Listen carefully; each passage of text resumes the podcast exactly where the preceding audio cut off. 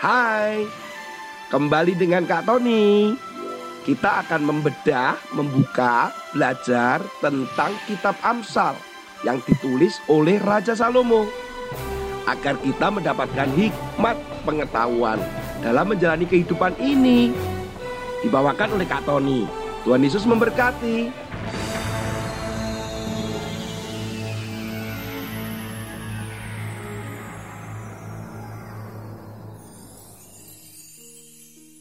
Jangan buang sampah sembarangan.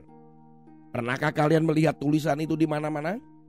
Atau ketika kalian membuang sampah sembarangan, mungkin orang tuamu atau orang di sekitarmu akan mengingatkan kamu untuk tidak buang sampah sembarangan. Tentu pernah. Bahkan Kak Tony juga mengajarkan anaknya Kak Tony untuk membuang sampah pada tempatnya. Kenapa sih sampah ini kok begitu penting untuk diperhatikan dan di tempat mana kita harus membuangnya. Karena sampah ini bisa menjadi masalah bukan hanya hari ini.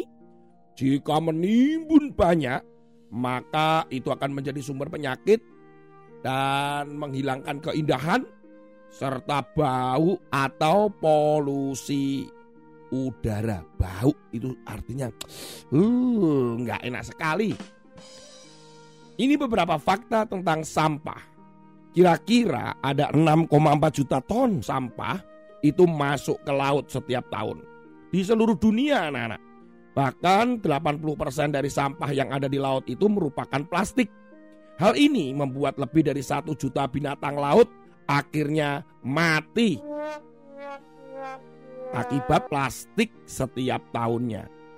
Supermarket di seluruh dunia juga memberikan sumbangan lebih dari 17 miliar kantong plastik setiap tahun. Wih, banyak sekali ya. Kemudian kalian tahu nggak sampah kertas seperti kertas yang kamu buang setelah kamu tulis atau mungkin juga kertas koran macam-macam. Ternyata itu juga bisa menjadi sampah dan itu kalau dikumpulkan sampah-sampah kertas itu ternyata berasal dari 27.000 batang kayu. Wih, batang kayu loh, 27 ribu.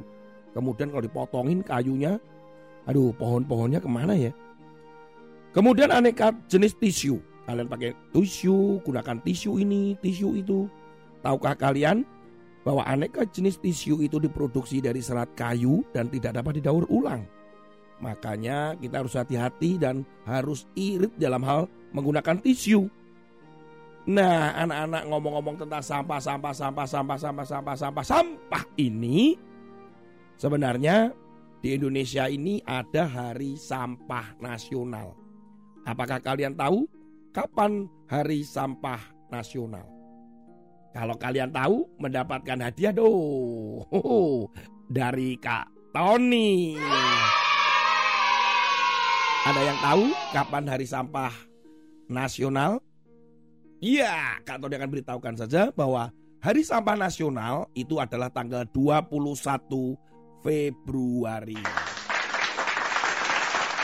Mengapa pemerintah menerapkan atau menetapkan 21 Februari sebagai hari sampah?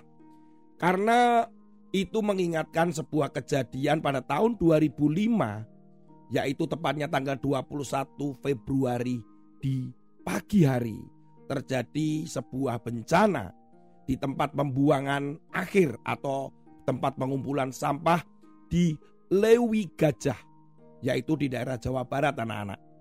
Saat itu sampah yang sudah menimbun begitu banyak dan bayangkan ya bayangkan. Tinggi sampahnya saja itu mencapai 3 meter. Nah tinggi sampah yang sebegitu tingginya itu akhirnya longsor dan menjatuhi penduduk atau orang-orang yang saat itu ada di sekitarnya. Pada saat kejadian longsornya sampah, setidaknya ada 143 orang yang tewas tertimbun sampah. Sampah menimbun manusia, jadi membuat kematian. Wah, kasihan sekali anak-anak.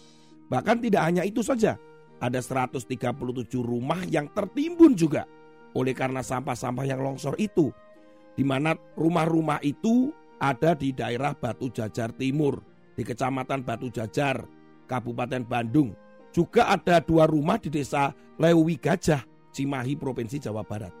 Bayangkan anak-anak, oleh karena itu pemerintah untuk mengingatkan kepada kita semua tentang kejadian itu. Maka tanggal 21 Februari ditetapkan oleh pemerintah menjadi Hari Sampah Nasional. Terkait dengan masalah sampah ini, Kak Tony akan bacakan firman Tuhan pada Amsal pasal yang ke-11 ayat yang ke-15. Sangat malanglah orang yang menanggung orang lain, tetapi siapa membenci pertanggungan, amanlah ia. Firman Tuhan hari ini begini loh anak-anak. Kita itu bukan berarti kita tidak boleh menanggung orang atau menolong orang. Tetapi kalau orang atau teman kalian yang kalian tolong kemudian kita mencoba membela mereka, tetapi mereka tidak bertobat atau mereka tetap saja pada kelakuan buruknya, ini bahaya sekali buat kalian dan Kak Tony. Itu sama dengan menyimpan sampah, kemudian sampah itu menimbun tinggi dan akhirnya bisa menjatuhi kita dan menenggelamkan kita. Artinya kita akan kena kemalangan.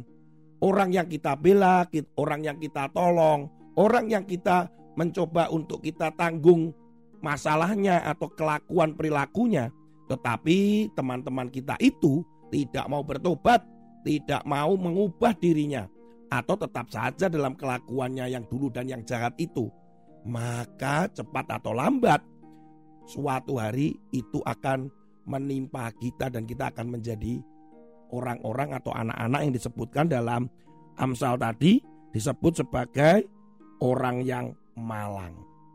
Tetapi ingat loh anak-anak, bukan berarti kita tidak boleh menolong mereka. Kita tidak boleh membantu atau membela mereka. Ingat kejadian yang ada pada Rasul Paulus yang menanggung hutang Onesimus kepada Filemon. Lihat, Rasul Paulus saja mau menanggung hutang bahwa Onesimus telah berhutang kepada Filemon dan Rasul Paulus menanggungnya. Apakah Rasul Paulus menerima kemalangan? Tidak. Karena apa? Karena Onesimus bertobat dan akhirnya tetap takut akan Tuhan. Jadi anak-anak, jangan kalian berhenti untuk menolong orang atau teman-temanmu, tetapi harus hati-hati. Apabila mereka tidak mau bertobat dan terus melakukan hal dosa terus, hati-hati kalian, Kak Tony, akan bisa menimpa kemalangan. Tuhan Yesus memberkati. Dan jangan simpan sampah tinggi-tinggi, hati-hati sampah-sampah di rumahmu bisa menjadi sumber penyakit, juga bisa menjadi eh, suasana keindahan di rumahmu berkurang, apalagi bau busuknya itu loh. Sampai ketemu pada kesempatan yang lain pada periode, eh kok periode, pada episode berikutnya. Haleluya.